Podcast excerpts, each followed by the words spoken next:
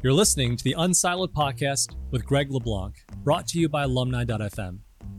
Unsiloed is a series of interdisciplinary conversations that inspire new ways of thinking about our world. So, wherever you are today, enjoy today's episode. And here's your host, Greg LeBlanc. Welcome to Unsiloed. This is Greg LeBlanc, and I'm here today with Mark Schatzker, who is a writer in residence at the Modern Diet and Physiology Research Center at Yale University. He's also the author of a number of books, including One Man's Search for the World's Tastiest Piece of Beef. Okay. Second one is Dorito Effect, surprising truth about food and flavor. And the most recent one is this one right here The End of Craving, Recovering the Lost Wisdom of Eating Well. Welcome, Mark. Thank you for having me. So, listen, I really enjoyed this book, this most recent book of yours. I enjoyed the other ones, but I enjoyed this one. It combines a lot of my favorite things. It combines neuroscience, history of science, economics and business, and of course, food and pleasure. What more could you ask for in a book? And I think that what, what really struck me in the book, what I found really interesting, is that a lot of people talk about mismatch. They talk about how we are these apes stranded in a modern world and that we've evolved for a different environment. And a lot of the problems that we have are due to this mismatch. And only we could go back to the savannah, we'd, we'd be better off. And I think your book is definitely a mismatch story in some degree, but it's very different from the traditional mismatch theory. So, the traditional mismatch theory that I think most people are familiar with would say humans evolved in a world of scarcity, at least scarcity around certain types of things like sweets. And now we're in a world of abundance, and it's that abundance which is causing us all to become obese. And you argue that no, it's not abundance. It's actually these highly engineered foods. And the story that you tell is one that is not just about the food industry, but it's really also about the discovery of how dopamine works and about how we have conflated liking and wanting. And I think that this is a problem of behavioralists and including economists, right? Economists don't have any way of, distinguishing these two things, but philosophers have. And philosophers have been distinguishing these things for millennia. So it's a return to not just the wisdom of the body, but also wisdom around our, our psychology that I think you're calling for. So hopefully I did justice to, to the book, but there's so much to talk about. It's interesting what you say about mismatch because I think it's there's this tendency to look at the whatever our background was, the African savannah, and think somehow that was a fall from paradise. What I think makes humans interesting is that that's the place we left. And we've thrived in almost every conceivable environment, with the exception of Antarctica, which tells me that we're actually far more intelligent and adaptable than we think. And, and I think we make the mistake of thinking that our inclinations and our programming is far more unintelligent than it actually is. And that has got us in a whole lot of problems. Right. And in some sense, it's highly implausible because animals exist in lots of different environments of scarcity and environments of abundance. And we don't see the obesity epidemic, you know, afflicting our horses if they're grazing in, in, rich fields versus not so rich fields. And even our livestock, as long as our livestock are kept away from the enhanced industrially manufactured feed that we've designed for them, we, we don't see them tending towards so obesity. So it's peculiar that every animal except for humans right, lacks this kind of corporeal intelligence that humans supposedly lack. Yeah, and I would say there are even some cases where I don't know if you'd call it obesity, but if you look at bison, for example, they will put on a great deal of fat in the summer and in the fall, which they will subsist on over the winter. But that is necessary for the environment in which they live, where they have to survive this brutal winter where they're, you know, trying to find something to eat in the deep snow. But that's not to say it's destiny for all species. And I think certainly for humans, this is this problem we've had is very recent. So Talk maybe a little bit about this idea of homeostasis. I think we understand it, certainly with respect to things like temperature. But for some reason, we, we don't seem to think that when it comes to food, this applies. Could you talk a bit about like how did we come to lose sight of this idea of homeostasis with respect to food and the whole history of studying how animals are capable of seeking out the nutrients that they need it seems if you just listen to your body, a lot of people will say that, right? If you just listen to your body will tell you, right, the, the nutrients that it needs. How true is that? How smart are we? we're going to talk a bit about the pellagra belt. Why didn't people realize when they were eating a diet that was deficient in a particular vitamin or mineral?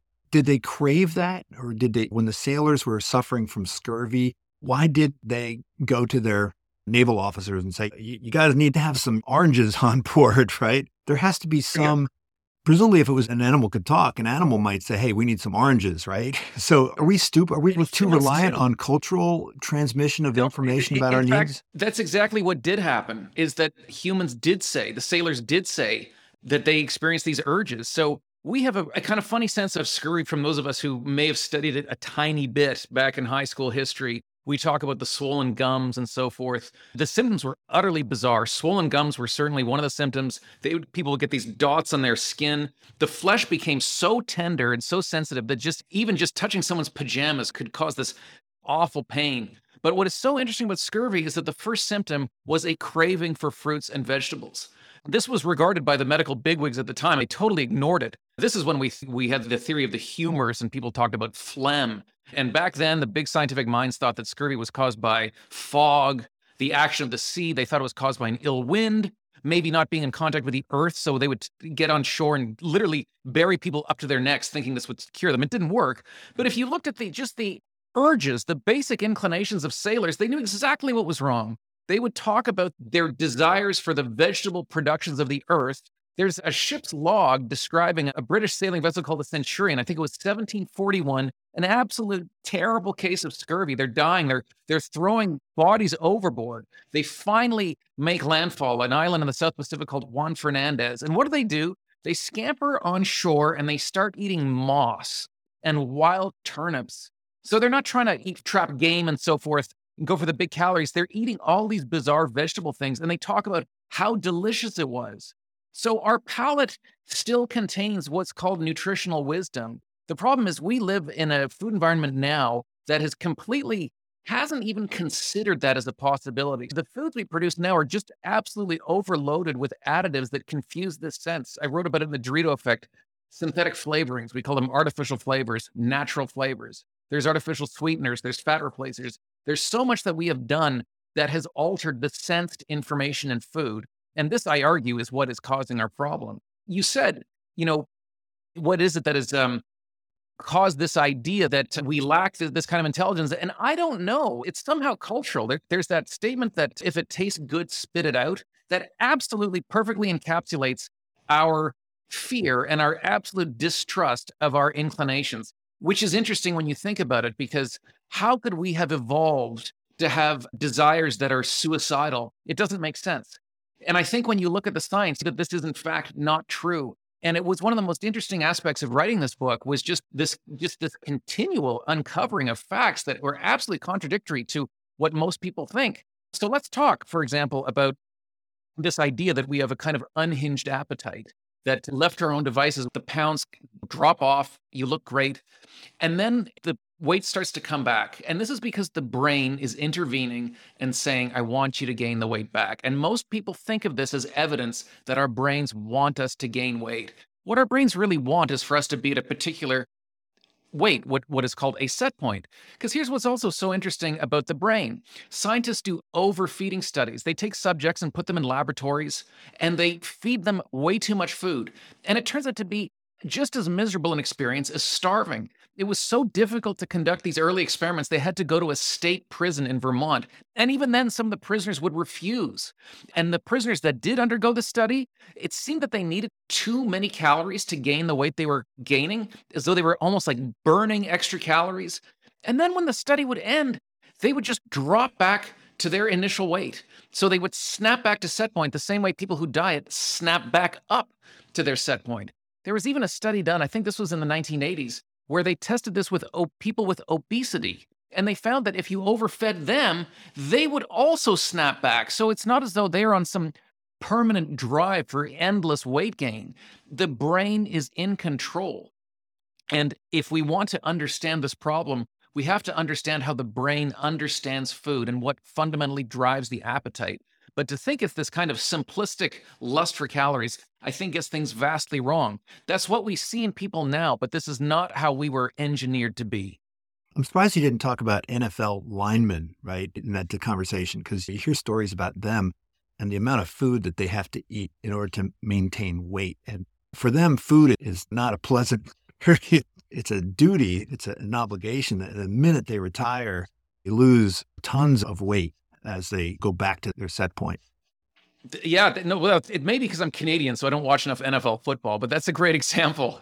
But here's another interesting thing is that we think that this there's this idea, the thrifty gene hypothesis, that in our prehistoric past, famine was always lurking around the corner, so that anyone who had this ability to eat a bit more and store those calories as fat possessed an advantage. There are so many reasons this doesn't make sense.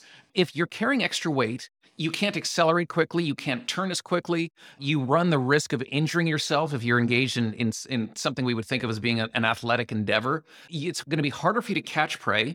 You're going to be a more plump and more delectable prey object yourself. But I think the most interesting evidence against it has to do with our diet. Now, humans unquestionably eat a calorie dense diet. If you look at our evolution, about 3 million years ago, we were more like chimpanzees. Our brains were much smaller our guts were much larger. So we could get by on a relatively sparse, let's say a diet, not calorie dense, things like roots and leaves and so forth. As we evolved, the brain got bigger and the gut got smaller. This trade off took place. That meant we had to eat a more calorie dense diet. We needed more bang for our buck to power this big energy hog of a brain. And most people see, they go, aha, that proves that we're born like addicted to calories. But that really doesn't grasp the whole story. Because here's what's so interesting about humans when you compare us to apes, chimpanzees spend about 80, 85% of their time, their waking time, just finding and eating food. What's so interesting about humans is that when we start to eat this calorie dense diet, we spend so much less time gathering food and eating it. This gave us this great luxury of time to do other things, to do all the things that made us human. We could build structures, we could craft weapons, we could make clothing, we could adorn ourselves, we could engage in trade, we could tell stories. So, with this calorie dense diet came the luxury of time. What that meant is that we had to have the ability to say, I've had enough. I'm going to stop eating and go do something else. So that means that our brains can't be fixated on food the way a brain of a cow would be, because all cows do is munch all day. So the story of how we evolved to eat this more calorie dense diet, I think, is good evidence that we evolved not to have this kind of mental attachment to food the way we think we are. It's amazing how it doesn't take long to realize how implausible this theory is because while these folks in the hunter gatherer society, you know, we might think of them as living in, in scarcity. They're not. They work typically two, three hours a day, right? So if food was such a big deal, then they would just spend an extra hour or two working. They did live in a world of abundance. It's just that they would they wouldn't partake of it as much as they could because they'd rather sit around the campfire. So curious that this hypothesis has taken over. And I think it's taken over not just in the popular conception, but it's actually something which is a respectable theory in kind of evolutionary biology and psychology circles. And it's hard to understand why. I guess it does line up with, I guess, this normative view that people have uh, around pleasure, right? Where there's there's something inherently suspicious, I guess, about yeah. about pleasure, right? And but that seems to be like I don't know that that would be cultural culturally specific, right? I totally agree. I think it's a cultural, yeah, it's, it's specific particularly to North America, maybe England too, but this idea that to, to be wary of our natural inclinations, that, that we somehow have to overpower them and put them in their place, not to fall prey to our inclinations. It certainly makes us feel like rational man is smarter and so forth. But I, again, I think there's not a lot of evidence for it. I think also too, we, we often craft this idea of what our evolutionary past looked like to let ourselves off the hook because it's like it gives yourself something easy to blame it all on. But often the story is just too simple and it doesn't really bear up upon scrutiny. Now, there's a couple scientists that you discuss in the book that I hadn't known about. So Michel Cabanac is one yes. of them. I was wondering if you could tell us a bit about his work. Now, this other guy, Howard Moskowitz, he's a little bit more well known because I know Malcolm Gladwell talked about him and he's got this famous kind of TED talk about him. But could you just talk a bit about what Michel Cabanac did, maybe make him a little bit more well known? Yeah, and I think it helps us understand the question of eating. It puts it in a far different light. So Michel Cabanac, he was initially a doctor and then he became a physiologist. And I would argue he, he ultimately became almost like a, a psychologist as well as a philosopher, just a fascinating guy. He was doing work on temperature. This was back in the early 1960s. And back then, the textbook theory about whether water felt too hot or too cold all had to do with skin temperature. And so skin temperature is roughly around body temperature. And if water was significantly hotter than that, it felt too hot. And if it was significantly colder than that, it felt cold. It was all very simple, made sense. Cabanac was doing some work and he would actually use himself as a subject. So one day he did some work where he kind of overheated himself and he had to get the bathtub ready for his next subject who was due to arrive at any moment. And he was just absolutely overheated, sweating, lightheaded, He's scrubbing out this bath with bleach. Finally comes time to rinse the bath and he turns on the cold water tap. And this bracing gelid water comes out of the faucet. And he just lets it run over his hand and he thinks, "Oh gosh, that feels wonderful." And then he has this thought. This water, technically, according to the textbooks, is too cold to feel wonderful. What's going on? So immediately he decides right then and there he's going to change the experiment. And he fills the bathtub with hot water. The subject arrives. He puts the guy in. He puts a temperature probe in his mouth. He puts one in his rectum, and he raises his body temperature until his body temperature is higher than it should be. He's hyperthermic. And he gives he puts a bucket of really cold water next to him and says, "Put your hand in the bucket." And according to the textbooks, this water is just too cold to feel good. And he says, "How does that water feel?" And the guy goes, "Oh, it feels great." So then Michel Cabanac just dumps lots and lots of ice into the into this bathtub, and slowly the temperature comes down, and he goes from being hyperthermic to being normal, and then he's hypothermic. He's cold. He puts his hand back in that cold water. How does it feel? It feels terrible. So water that formerly felt great suddenly feels terrible. What's going on? Now he gives the guy hot water. Hot water feels great. It, it seems very basic to us now, but what he realized is that our perception of what feels good when it comes to temperature, isn't this sort of rigid scale depending on a single temperature? It has to do with the internal milieu. And if our body temperature gets too cold, we like things that warm us up. And if our body temperature gets too hot, we like things that cool us down. What is so central to this is the insight that our inclinations, our desires, what we think of as pleasure, is not doing a bad thing, it's doing a good thing. It's correcting a problem inside the body. So, what we desire, what we crave, is in service to the needs of the body. It makes absolute sense. Why would evolution have given us this ability, this inclination, if it didn't serve some beneficial purpose? And the most interesting thing about pleasures, he described as the kind of universal currency of what drives human action, whether it has to do with thirst, temperature, itchiness, all these things are driven by pleasure. It is the language through which all the body's needs and requirements are understood and mediated by the brain. Now, it creates a very interesting question when it comes to that of obesity, because Cabanac himself had no issue. What he ate was seemed to be what he needed to eat. He loved the delicacies of France, all those rich foods that they love, but he never seemed to eat beyond his needs. He was kind of not a big guy, he weighed about 150 pounds. But it seemed obvious to him that there seems to be some people who eat beyond their needs. And to him, to look at somebody carrying extra body weight made as much sense as somebody wearing like a sheepskin coat on a hot summer day. Why would that happen? So he did all sorts of fascinating research that showed that our appetite is not dissimilar to how body temperature works, which is to say, there is a set point, our body weight, and our inclinations and desires are in service to that. So he would do things like a great thing he did, just like the temperatures. He had his boss come in one day after the guy hadn't eaten for 12 hours and he gave him a toffee. And, you know, how to taste? Oh, excellent. Gives him another toffee. It's excellent. Gives him toffee after toffee. And in the course of a morning, toffees go from being wonderful to being absolutely awful. Did the toffees change? No, the toffees were exactly the same. What changed was the internal milieu, which went from being in a state of requiring calories to being in a state of calorie repletion no thanks, no more toffees. And then you talk about Moskowitz and how he did this research, found that certain nutrients were craved by people who were deficient in those nutrients. In particular, I think tamarind was what he was studying. Yes. Right? Yes. So, yeah, Howard's a fascinating guy. And if anybody hasn't seen the Malcolm Gladwell TED Talk, he's the one who discovered that, that people like chunky tomato sauce, and Prego made billions of dollars thanks to Howard's research. He did all sorts of really interesting research like that, he found that people, some people also like really pulpy orange juice. That was Howard's work. which is inconceivable to people like me who don't like pulp in their orange juice.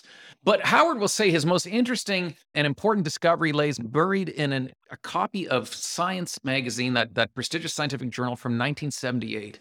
And Howard had gotten wind that there was a group of people in southern India in a region called Karnataka who loved sour. And this was particularly interesting for him because the basic taste, sour, bitter, sweet, salty, and umami, are thought to be hardwired and universally coded, which is to say, we like sweet, we like salty in certain amounts. We don't like sour. We don't like bitter. What's going on with these people who like sour? So he went, he organized a study at a medical school in Bangalore. And the first study he did was on Indian medical students. They would have come from a more privileged background. And he found out that their tastes were just like Western tastes. They liked sweet up to a point. It hit this kind of point where it's optimal and then it drops off. They didn't like sour. People like a little bit of sour, but then when sour starts to get more intense, we don't like it. These Indian medical students looked just the same as Westerners. Then he got these illiterate laborers. And what was interesting about them is they had this reputation for liking sour foods, and particularly they like this fruit called tamarind. Now, we may know tamarind because there's tamarind from Thailand, which can be quite sweet, but the tamarind in India is quite sour, not nearly as much sugar. And the tamarind that would have been available to these poor illiterate laborers, very little money, would have been the sourest, most unripe tamarind of all. And they were known to just chew it raw. They would add it to their roti and all that sort of thing. And Howard did this test with them and they couldn't write. So he, what he would do is he'd just say, if you like this, just write down little bars. And he found their liking for sour looked a lot like their liking for sweet. It just went up and up. More was better until it sort of hit this awesome point, this bliss point, as he called it, and then dropped off. So I did additional research because this is fascinating, but what could possibly explain it? And Karnataka is an interesting part of India because they eat a roti there made from a relative of corn called jawar. And like corn, it is it contains very little niacin. And if you don't consume enough niacin, you get a deficiency called pellagra, which uh, you know, uh, like uh, scurvy, it's just all sorts of horrible symptoms, diarrhea, dementia. Eventually, you die. It's just awful. What is so interesting about tamarind is that for a plant product, it's absolutely loaded with niacin. So here you see these people who don't really get enough niacin in their food. And huh, isn't that funny? They really like this fruit that happens to be loaded with niacin. But the story gets even more interesting because pellagra is the least of their worries, nutritionally speaking. The big problem in Karnataka is fluorosis. Now, fluorosis is an excess amount of fluoride in the diet. We tend to think fluoride's good because we put it in toothpaste and we put it in drinking water and it helps us form a harder enamel. We, we get less tooth decay. But if you have too much fluoride in your drinking water, it really disrupts your mineral metabolism, and the consequences are awful. You get horribly stained and pitted teeth, but then you also start to get bone deformities, things called like bamboo spine. People who spend their entire lives bent over in a hideous, misshapen form. Well, Karnataka gets very little rain, so a lot of the groundwater is just soaking in these minerals for years and years and it's absolutely loaded with fluoride. And there's this amazing body of research that shows that tamarind is actually can be used as almost a medication against fluorosis. When it's given to dogs, for example, they find that they excrete fluoride in their urine. A scientist gave it to poor orphans living in a hostel who you know, very high levels of fluoride in their blood, and they would also excrete it in their urine. Scientists would go into kind of the hinterland and they would find that households that consumed more tamarind had far less cases of pitted teeth and bamboo spine and so forth. So here you find this really interesting evidence that we possess the same kind of nutritional intelligence that animals do, that our preferences and inclinations can adapt to our needs and the palate adjusts, and what we eat and what we like is what is good for us. So it's very exciting in a way because there's this hidden faculty none of us thought we had that we're much smarter when it comes to eating than we previously thought we were.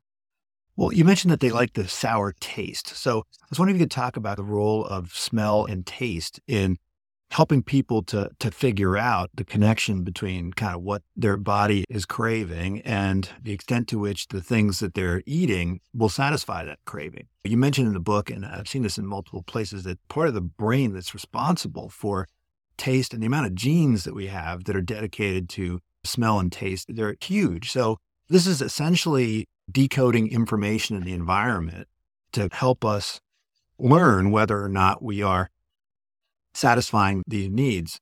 So, how can we think of taste and smell as a an information system or kind of a an interpretation or communication system? Yeah, that's a great question. And I think the most interesting to start off is to point out how much we disregard it. Tend to be kind of reductionist and we put on this sort of white lab coat and we think that the taste and flavor of food is irrelevant. And we talk about it in analytical terms, but protein and fat and calories. We have no clue what we're talking about, but we carry on as though we have the specialty. And yet, you look at our genome, and of all the parts of the body, our what I would call our nutrient detection system, the nose and mouth, takes up more genetic uh, code than any other bodily system, more than your brain, your eyeballs, your gonads, more than anything. So obviously, it's got to be really important. And what is it there for? It is there to detect nutrients. It doesn't seem obvious because there's not this one on one correlation between how something tastes and the nutrient inside it. It's not like niacin has a flavor and thiamine has a flavor. Salt certainly has a flavor, and salt is an essential mineral, but it gets more complicated than that. And the reason is that so many of the nutrients that we need are not easily detected. The molecules are too stable. So we developed a system to detect the volatile chemicals, which call aromas, that are associated with them. So if you look, for example, in animal studies, if you make an animal deficient, let's say in a mineral like phosphorus, it will learn to seek out flavors that point it in that direction. It doesn't taste the phosphorus, but it detects flavors that bring it to phosphorus. So it's a sort of an association that works. That's the way it works for us. And it's, it plays a really important role. I'll talk about two examples. The first is a very sad story of this is over 100 years old. A little boy, he was nine years old at the time, and he somehow consumed clam chowder that was so hot it sealed his esophagus shut, burned it shut. I'm trying to envision this clam chowder event, but that's what happened. And so from that point forward, putting food in his mouth made absolutely no sense because it could not get from his mouth to his stomach. So chewing, tasting was just irrelevant at that point. So what doctors did was so that he could nourish himself is they created a hole in his stomach, what's called a fistula, and he could literally load food in the same way you load boxes into the trunk of your car, just physically put it in. Now, the problem is it wasn't really working. They created this and they were feeding him that way, but he was not thriving. He was doing very badly. And one day, this little boy just squeaks out, Let me taste it first. So they let him taste his food. He would chew it up and then he would put it inside his stomach. And all of a sudden, that's what turned things around. That's what changed his life. And for the rest of his life, he insisted on chewing his food first. And then he would spit it into a tube that was connected to his stomach. And he said if he didn't do that, it's like the food would go right through him. So this tells us how important this it is for the brain to experience the food that we eat. And it's because our brain is not this Stone Age moron that's hell bent on calories. Our brain is like a paranoid accountant, it is fixated on measurement and it measures food as it comes in. That's what we experience as taste and aroma, but as the brain measuring, saying, What am I getting? But it also does a kind of a post game measurement once it's gotten to the stomach and it starts to get metabolized. And it says, What did I get? So I'll talk about another experiment that illustrates how important this is and how drastically things can go wrong. So this was work done by a woman named Dana Small, a neuroscientist at Yale. And she was asking I guess what we would think of as an important question is can we create beverages that are just as rewarding but contain fewer calories? Because wouldn't it be great if we could satisfy this desire of ours with fewer calories, then maybe we could all lose a bit of weight.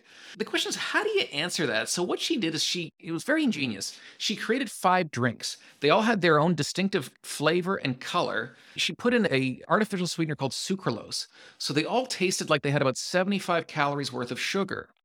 She then altered the actual caloric content by using a tasteless starch called maltodextrin. So one of the drinks had no calories, one had, I think it was 37, one had 75, one had 120, and one had 150. So they all, same level of sweetness, different level of calories. She gave these drinks to subjects and she let their brains learn them. They would taste them, the brain would absorb how they tasted, and then it would do this post game analysis and said, What did I get?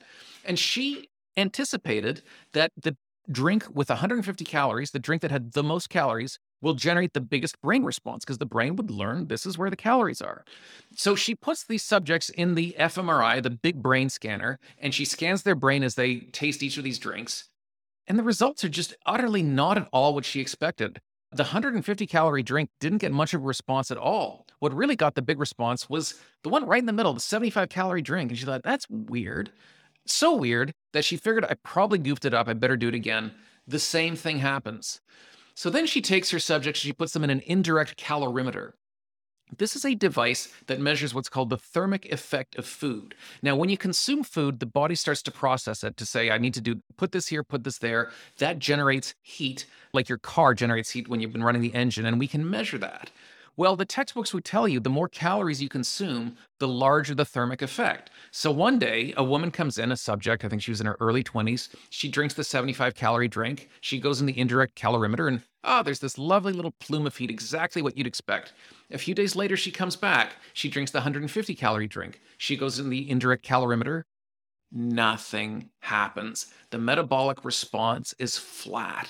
And Dana Small is trying to figure out what is going on and it hits her. It's the number 75. The drinks were sweetened as though to taste as though they had 75 calories worth of sugar. And the one that got the response actually had 75 calories.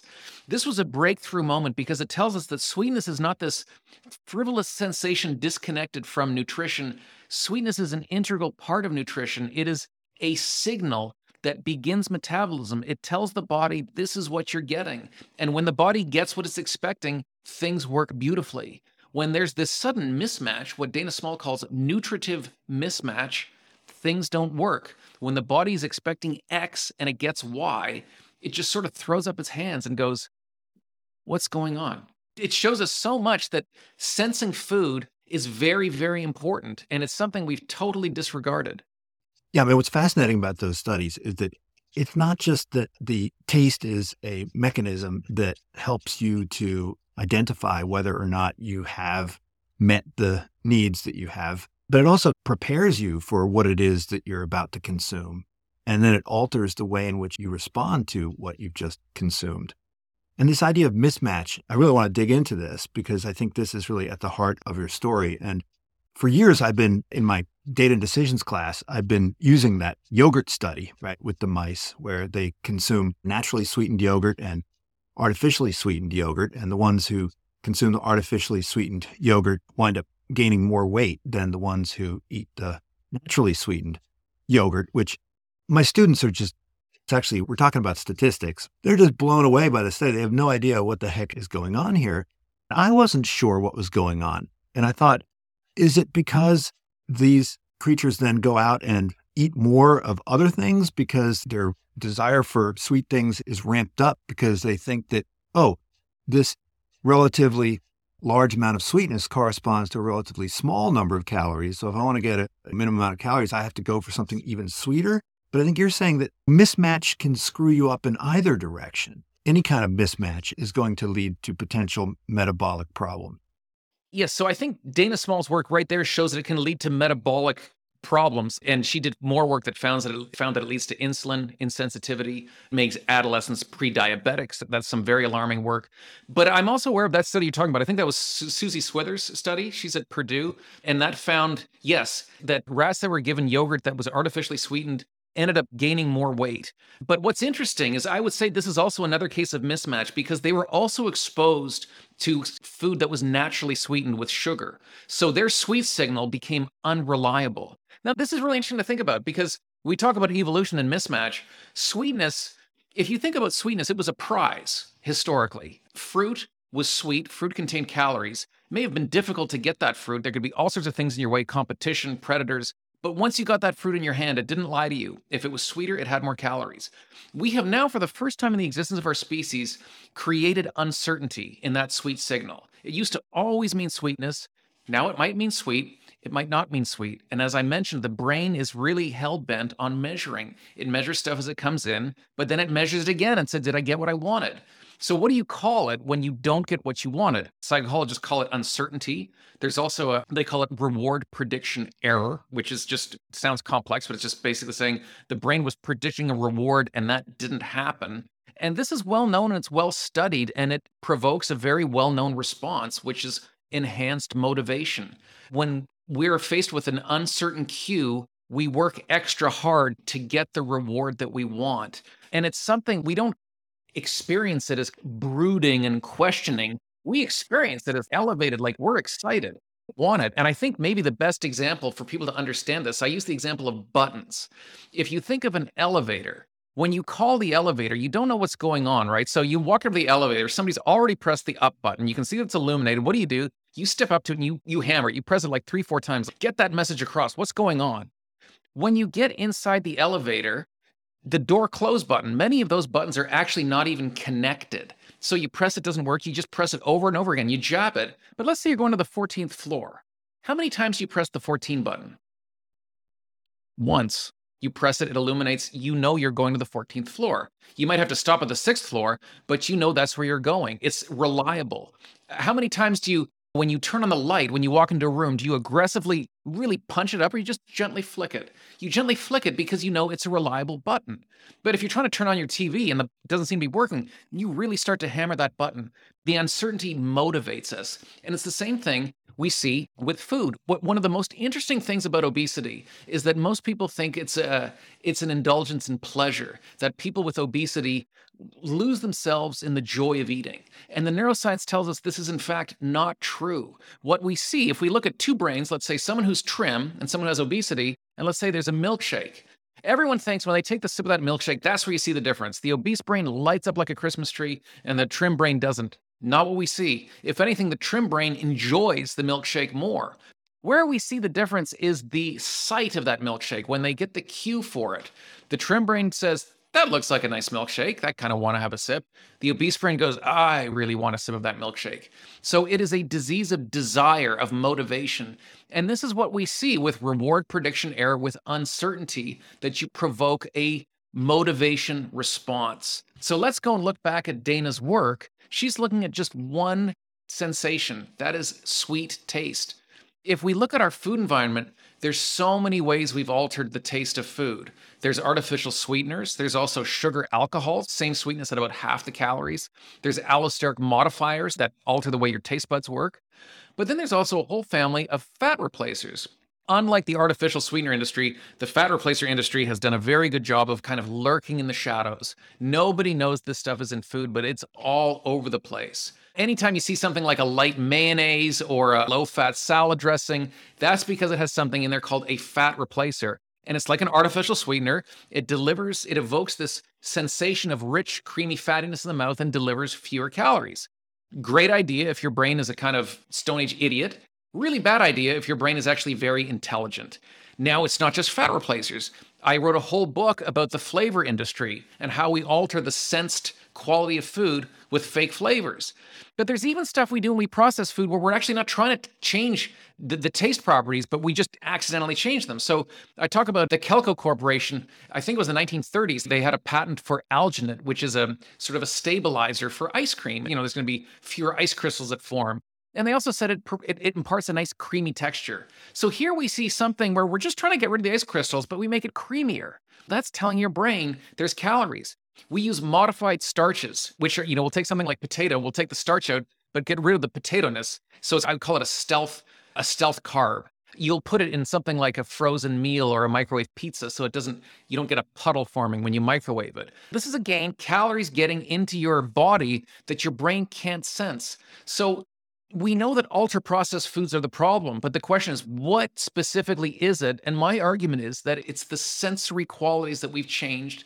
The brain can no longer understand the food that it's getting, and that has evoked a motivation response. It has introduced uncertainty, and we respond by wanting to eat more. And that's what we see in the brain scans. We want to eat too much food. But what's interesting is it's not just about making things taste sweeter and fattier than they are. Sometimes it's the opposite, right? So if we think about a sugary Coke, if that was just pure sugar water, like it would be disgusting, right? And the, the flavorings yes. actually, in some ways, counterbalance, right, the sweetness. And I think what they do is they put on a sheen of kind of nutritional complexity that it doesn't actually have. So once again, this is evoking an experience of food that doesn't match the actual nutrients that are ingested.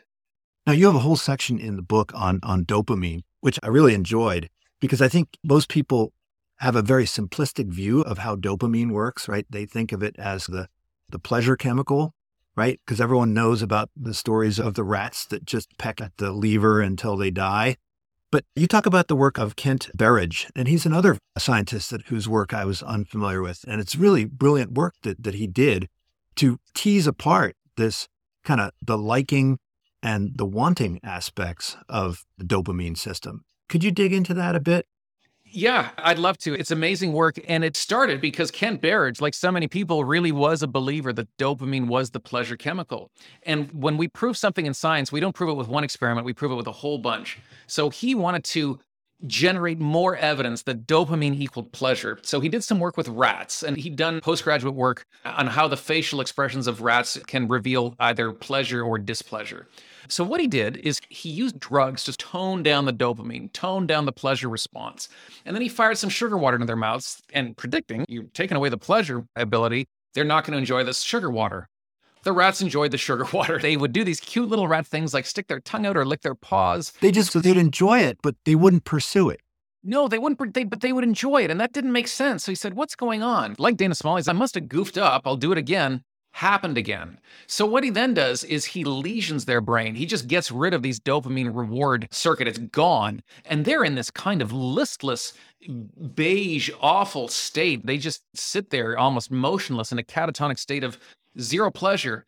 And he fires sugar water in their mouth and it happens again. They stick their tongue out, they lick their paws. What's going on? So then he decides he's going to change course. And now he uses uh, electrical stimulation to really crank up dopamine. And now the rats are just gorging like mad. They're just eating. And this sort of looks like, okay, maybe dopamine's pleasure, but not really, because he's looking at their facial responses and they're making these yuck responses like, I can't stand this food. I can't stop eating, but I can't stand it. Really is looking weird. What is going on? other evidence start to drift in from other areas of science. Dopamine is also involved in movement, and Parkinson's disease is an underproduction of dopamine. So some of the therapies are try to boost dopamine. So they would give Parkinson's patients these drugs that boost dopamine levels in their brains, and they would start to do strange things. One of them he just took apart his fridge for no reason. Another went and just started chopping wood. They would like to go gambling. Scratch cards would be really popular. They would binge watch pornography. They would pester their wives for sex. They would visit prostitutes. To the external observer, this looks like they're just having a whale of a good time, but they would all say, I didn't enjoy any of it. I felt compelled to do it. What is going on? Well, eventually, Kent Berridge, he cracks the riddle. And what he discovers is that what we think of as pleasure isn't one thing it's two things. And it's there's a temporal component to it. There's the desire phase there's the attraction phase uh, what he calls wanting. At its most elemental you can think of it as craving but as basic desire. And this is what's mediated by dopamine. This is motivation. This is how we get the things that we need but then when we actually get them, there's a different neural circuit. This one runs on the opioid neurotransmitters. And that's what Kent Berridge calls liking. That's what we think of as enjoyment, euphoria. Ah.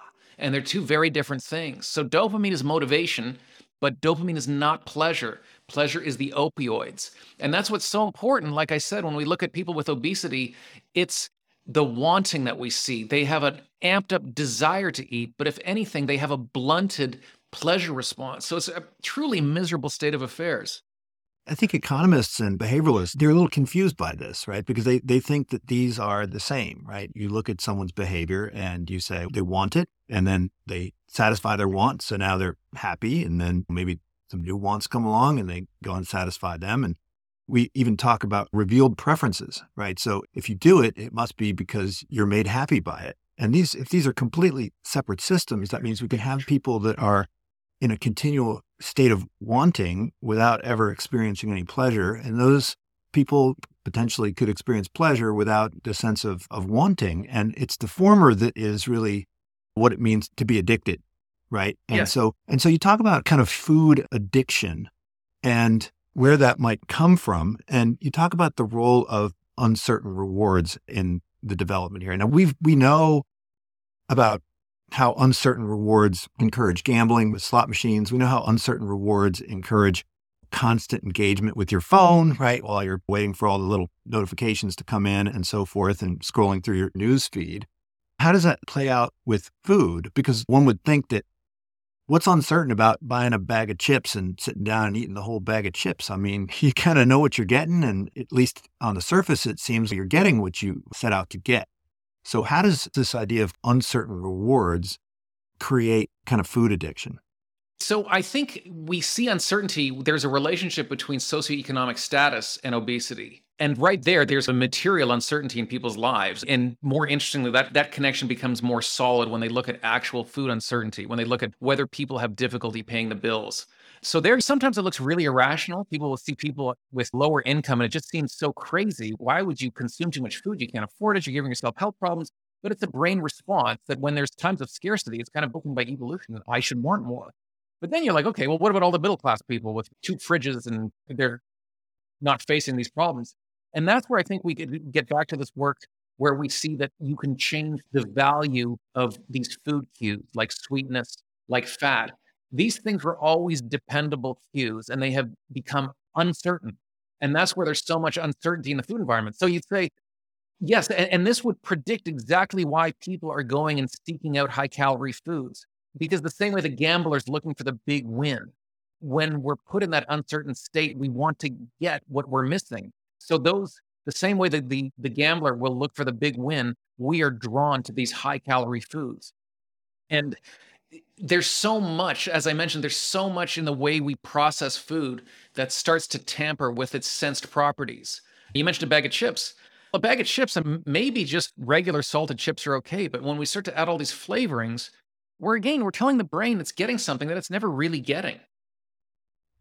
Now, I was wondering if we could start go back to where you started the book, which is this story about pellagra. And pellagra, like rickets or goiters or whatever, it's a nutritional deficiency.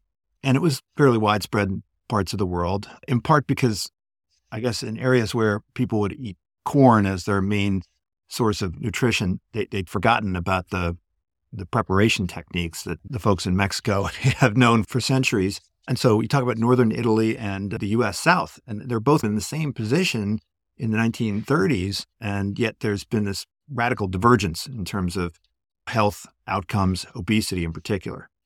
Yes, it's really interesting. Uh, yes, so pellagra over a century ago was raging in two parts of the world, northern Italy and the southern US. And it both had to do, in both cases, with uh, diet, too much corn. In the southern US, they were eating grits along with pork fat and molasses. In Italy, they were eating too much polenta. And polenta is an Italian version of grits. And not enough niacin, so they were getting well, we know now that it was due to a lack of niacin. Back then, they had no idea. There was all sorts of bizarre theories. It's really interesting to look at because it sort of reminds you of obesity. There was all these experts at the time who had all these theories. It's just like now, but none of them worked. They, some thought that there were spores that got into the blood and burst into flame. Some thought that pellagra is spread by insects. There was a mosquito camp. There was a sandfly camp. Some were sure it was an infectious disease. It was solved by a guy named Joseph Goldberger, an epidemiologist who came to the American South. And he went into these sanitariums eh, where it was just awful conditions. And he said, Don't do a thing. Don't mop the floor. Don't wash the sheets. And he started to feed the patients what everyone thought was a bizarre diet of milk and beans and cheese and meat. And he cured it. He even created pellagra with some prisoners by putting them on this diet, this southern diet of pork fat, molasses, and grits. And it was a very it was very important research because it led to our understanding of micronutrients. Ultimately the discovery of niacin, which vitamin B3, but on a more important level, it made us understand that food isn't just this sort of amorphous stuff that you put in your mouth, that it has essential elements that are necessary for the continuation of life. What's so interesting is how the two cultures responded to it. America did what we would think of as the scientifically intelligent thing to do we said if people need niacin, if it is an essential nutrient without which you die, let's put niacin in food. In fact, let's put a whole bunch of B vitamins in food, thiamine, riboflavin. Let's also put the mineral iron in food. So in the early 1940s, the American government passed the laws that essentially made law what we call enrichment. It's also called fortification. We started to put these B vitamins along with iron first into bread, and then it went into flour, it's in pasta, donuts. Now it's everywhere. It's in grits, it's in rice, it's in breakfast cereal, it's in energy drinks, it's in all sorts of things. It worked so well. Pellagra was gone like overnight. It was just amazing. It was this really wonderful marriage of public policy and the cutting edge science of nutrition. Then you go over to funny old Italy, and they didn't do that. They didn't put niacin in the polenta. They didn't tell people what niacin was. They said things like, we should bake bread in communal ovens. And they said poor people should raise rabbits because rabbits are cheap to raise and you can eat rabbits. And some people even said people with pellagra should drink vino. And you're like, what the heck are these guys talking about? These people are dying of a nutritional deficiency, and you want to give them a glass of wine. I mean, maybe maybe it's like their last meal or something. But in fact, it, it wasn't such a bad idea because the wines back then weren't well filtered and they had a lot of yeast floating around, and yeast contains a whole lot of niacin. So I don't think they knew the reason, but it was actually pretty good advice to tell someone to drink wine back then. Well, let's look at how things worked out for Italy. It did take longer for them to cure pellagra, but they literally ate their way out of a nutritional deficiency. Fast forward the clock 100 years, and things couldn't be more different. The American South went from one nutritional disaster to another. What was once the pellagra belt is now the diabetes belt. It's also called the obesity belt. It's an absolutely dismal view of eating because it seems to suggest you either don't have enough food or you have too much and there's no happy medium. You go and look at Italy, and particularly a city called Bologna, which I visited, and it is an absolute Alice in Wonderland, upside down world where nothing that you thought makes any sense. The northern Italians do not eat a Mediterranean diet. That's southern Italy. They're not into the olive oil and the fish and the, the pulses and all that. They love fat and carbs. They love pork, salumi products. They love cream. They love cheese. They are obsessed with it. At the Chamber of Commerce, they have a repository of official recipes. If you're going to make lasagna, if you're going to make tortellini, if you're going to make this or that, you have to make it a certain way. They so love pasta that their favorite noodle, called tagliatella, is cast in gold and kept the perfect, platonically perfect noodle is cast in gold and, and kept at the Chamber of Commerce. I mean, the food is so good that people from all over the world travel there. It's culinary tourism. I want to go there and eat what they're eating. It's so delicious. So, if deliciousness was really our undoing, you would expect the Northern Italians to be the absolute plumpest people in the world. And they are among the very thinnest. Their rate of obesity is less than 8%. In the United States, it's 42%. It's even higher in the obesity belt. So, this is perplexing but also very encouraging because it can tell us you actually can have a wonderful relationship with food, indulge your desires, enjoy yourself, and not literally pay this heavy price. We've got this entire science around nutrition, which, of course, you know, who can argue that's a bad thing, right? Understanding what people need and making sure that they get it. But then we've got this whole science around around flavors, which is not about people need, but what people want. And that science has developed quite a bit in the last century or so. And it seems like those two sciences operating independently converge around the modern diet, where maybe you look at a, I don't know, one of these cereals that people buy for their kids, and you've scientifically engineered the nutrition. So you've got the, the vitamins, and then you scientifically engineer all these different flavors, and then you somehow put it all, all together. So, you know, what's the problem? How could you argue with science? It gives you what you need nutritionally and it gives you what you want flavor wise. Sounds like a great deal. It sounds like it, but it's because the science doesn't understand how the brain works. We did not evolve to be nutritionists. We also did not evolve to eat flavors out of context with their associated nutrition. And it all goes back to pellagra. And I think it comes down to this. We looked in North America, we looked at pellagra and we said the problem is food. Food is by its nature incomplete. We know that. We're smarter now and we know what vitamins are. And we also know that our own inclinations are wrong because here's people who don't know what's good for them. They're dying of a nutritional deficiency. So we will fix what's wrong with food. We will alter food to make it better. And fortification was just the beginning. We invented artificial sweeteners, we invented fake flavors, we invented fat replacers. We just never think twice about changing the way food tastes. Italians looked at pellagra and they said, food isn't the problem. It's the cure. These people are poor. They can't afford good food. Let's give them access to food. So Italians don't live trying to repress the experience of food and trying to perfect what's wrong with nature. They celebrate nature. They celebrate the products of the land and of the sea. They love eating. They take joy and they protect these foods. They pass laws. They say, if you're going to call this Parmigiano Reggiano, you have to make it a certain way. You're going to call these San Marzano tomatoes, you have to grow them a certain way. So I think the problem it comes right down to that is we think we're better than nature and we can perfect nature's wrongs. Italians revere nature and see food as being perfect. And the experience of desiring and eating and enjoying food is telling you something important about what's in that food. Their approach is far less scientifically complex, but it is clearly a better approach that has better results. So I was wondering if we could talk a little bit about livestock. And one of the things that I've always been perplexed by is the barrier to transmission of insight from these different domains, right? It seems people who are raising animals learn a lot about animals, and people who are studying humans oftentimes feel like they have to develop these insights completely independently of the research that happens in the animal world. So we've been trying to figure out how to make our animals fat for decades to give us the largest amount of output per unit of input. Right. And then humans on the other side are worried about getting fat. And yet the science of making people fat making animals fat, you know, should presumably tell you a little bit about what's going on with humans. Could you talk a bit about what we've done to our livestock in the last couple decades and why that might tell us a bit about not just how food has evolved, but also how making people larger or smaller might derive some insight from what we do to our animals. Yeah, I think it's a great point you make. I'm an outsider to universities, and I find it so funny that you have these silos that never talk to each other. So you have two departments that are essentially studying the same thing. There's the, you know the animal sciences and the human sciences, and, the, and there's scientists in each one that specialize in appetite and intake and weight gain, they never talk to each other. like, you guys need to get together. The story of livestock is really interesting because that's where this cultural difference I talk about with this decision to fortify food, that's where it really starts to look interesting. So let's talk specifically about pig farming in the 1950s because that's when pig farming went from the Wizard of Oz farm, what farms looked like back then, with pigs out in the field munching away, versus what we have nowadays, which is essentially super optimized flesh factories with pigs packed away in multi story quote barns where they're just consuming feed and getting big really quick. Back in the 1950s, farmers wanted to get their pigs big and fat quickly because that's how they made money. The quicker you could get them in and out the door, the more money you made.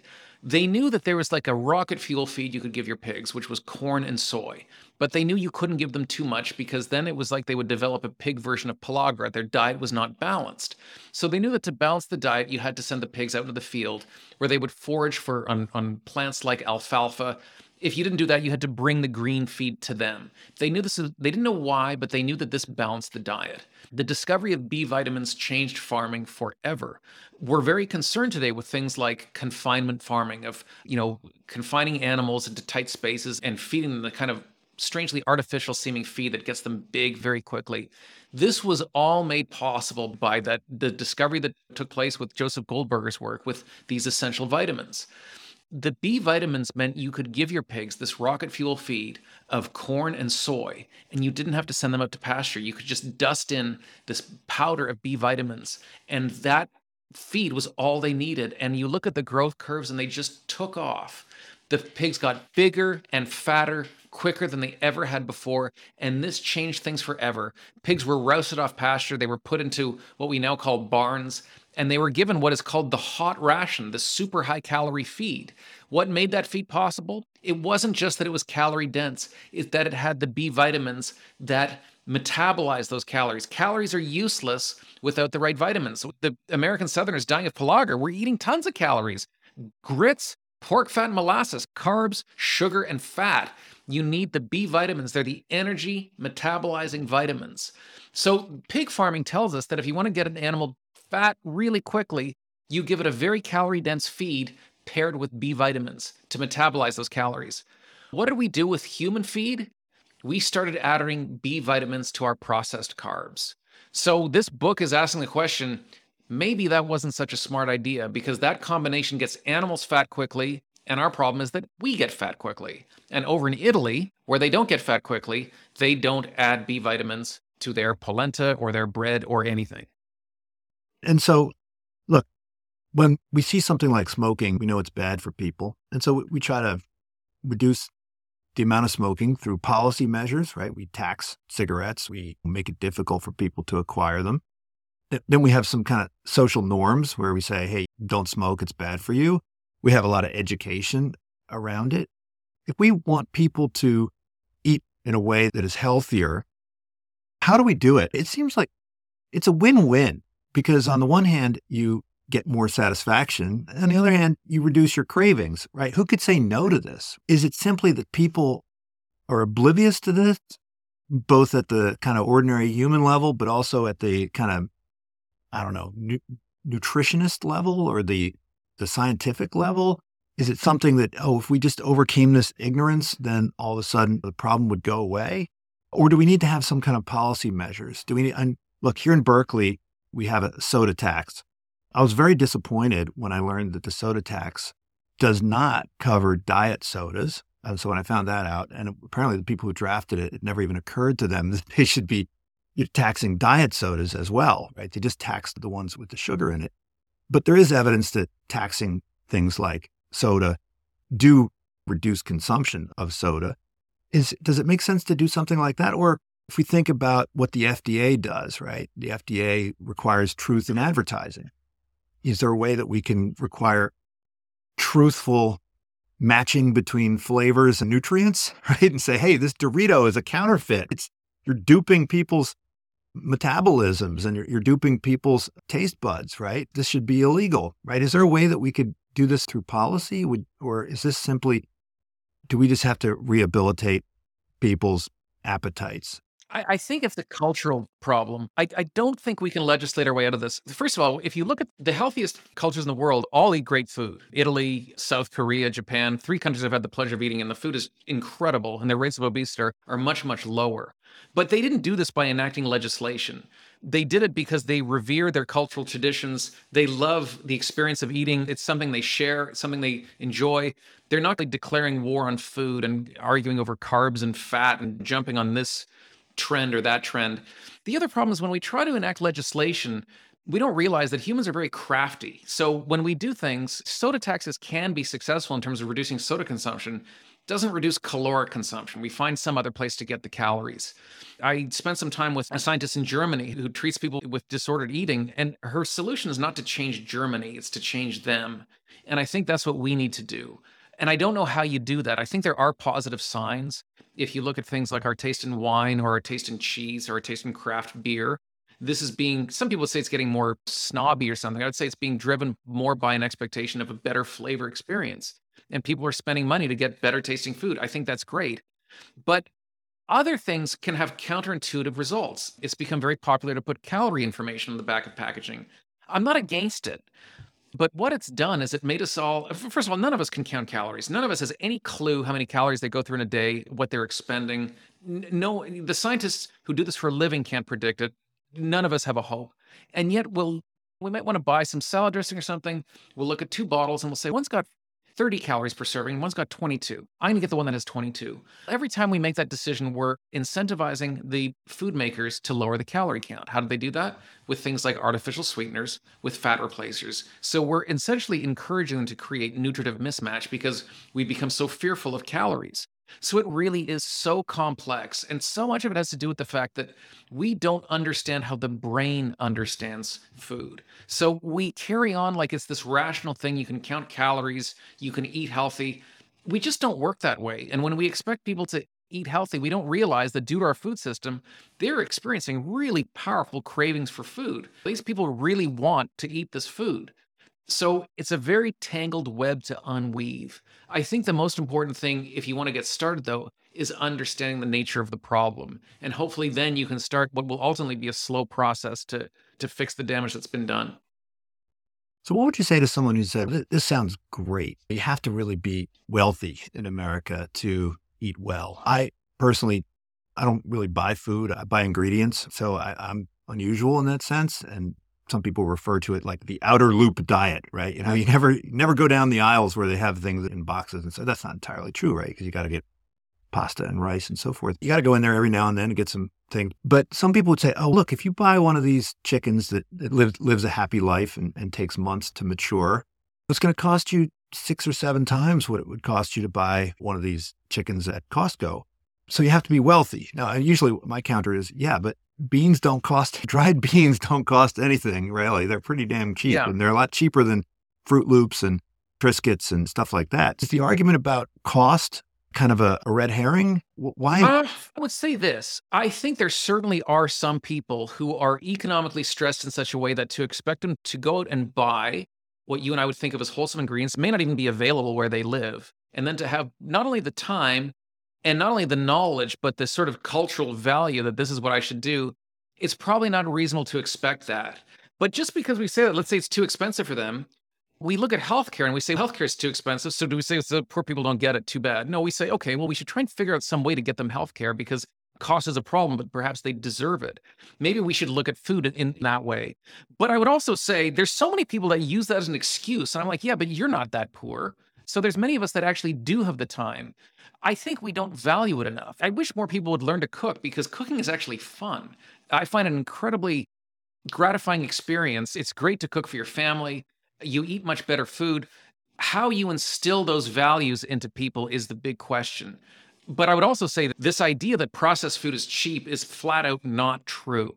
When people say that, they invariably reach for one example. When I do go down those aisles that you talk about, that's what cranks up my grocery bill. It's not buying the whole foods. Maybe you could argue that meat is expensive, but you can also buy cheaper cuts of meat and you can use small amounts of meat to really power a soup or a stew. You can make a pizza and just put a little bit of meat on it. It can really go a long way. I've got three kids. If I take them to a fast food restaurant, that is not a cheap meal. It's 60 bucks. I can put in a fantastic meal on the table for $60. I can buy a good bottle of red wine. So, cooking real food from scratch is, I think, much cheaper, but you have to have the knowledge, you have to have the interest and the inclination. We don't teach people how to cook at school. So many people just don't have a clue what to do. And if you don't know what you're doing, it can be dissatisfying and you can be very frustrated with the results. But it's realistic to think that you could change the culture given how much money is to be made. Look, if you're a small scale farmer who's making, to use the meat example, right? Someone who's raising livestock in this very old fashioned way or whatever, I mean, you're never going to create a multi-billion dollar corporation like a Cargill, the backs of, of something uh, like that. I would say you can. If you look at something like grass-fed beef, I wrote a whole book about steak. That is becoming more and more a significantly larger part of the beef industry. Big beef companies are now buying into the grass-fed model because there's money to be made. People are voting with their dollars. And so I think the more we do this, the more it can happen. And then the, and the more it does happen, then the cost will start to come down because various economies of scale start to get put in place. But I would also say this why do we think food has to be so cheap? We're putting it in our bodies. I find it strange. I meet people who are very wealthy who drive cars worth hundreds of thousands of dollars who buy the absolute cheapest food and they get annoyed at the idea of food being more expensive. I couldn't tell you what the cheapest car is. I don't know. I have no idea what the cheapest car is. I don't know where I could get the cheapest haircut, and I don't know what the cheapest clothes are. I don't know what the cheapest headphones or the cheapest computer. I don't know. But somehow with food, we're all like cheap, cheap, cheap, cheap, cheap and it's going in our body. Maybe we should have more respect for the stuff we put in our body rather than what we put on our body. But if this food really is addictive, right, in, in the ways that you describe, then it's a, it's tough to wean people off of it. Casinos are everyone knows that casinos are not really as satisfying as some other ways that you could spend your time, but the lure of the casinos is so strong right? well, and I, I, would say that lure, I don't think it's because people say we live in a hyper palatable food environment. I don't think quarter pounders and KFC double downs, I don't think that is the apex of culinary pleasure. I think those are foods that respond to this impulse to seek calories. I think looking at these other food environments, I talk about Italy, but I mentioned Japan as well. There's way more pleasure to be had in those food environments at far fewer calories. So again, it's not this zero sum game of calories equals pleasure and we're all doomed. I think there very much is a happy medium to be found. Right, but there's no pleasure to be found in the slot machines either. People, as you no. point out, they're not doing it because yeah. they experience pleasure ex post. They're doing it because it's the belief that the, the false belief that they'll get some kind of satisfaction for their cravings by going there. Yeah, no, you're right, and that's what makes it that's what makes it so challenging. Because I think there's a lot of people that will defend a lot of these foods because they think they like them, and I know it sounds strange, but I think it's like the way the addict thinks that the alcohol will be taste great, but it doesn't. It's the idea of it that is so compelling. So it really is a challenging situation. How do you break out of it? It's certainly not easy, but I guess I'd say the first step is at least trying to understand it. Mark, thank you so much for joining me. We talk about the wisdom of the body, right? We talk about we didn't even get into Goethe, who is a hero of mine, right? A real somebody who really appreciated life and food. And we didn't even talk about the analogy between food and music, which I found fascinating as well. Maybe that'll be your next book. Have you thought of branching out from food into other topics? I have. So I still don't know what the next book will be, but these are certainly topics that I'm fascinated by. And I'm glad you are too. Maybe we'll have another conversation at some point because you can never run out of things to talk about. Well, thanks again, Mark. Appreciate it. Yeah, thanks for having me. I really had a great time. Thank you for tuning in to the Unsiloed podcast. If you enjoyed today's episode, please give us a five star rating and review.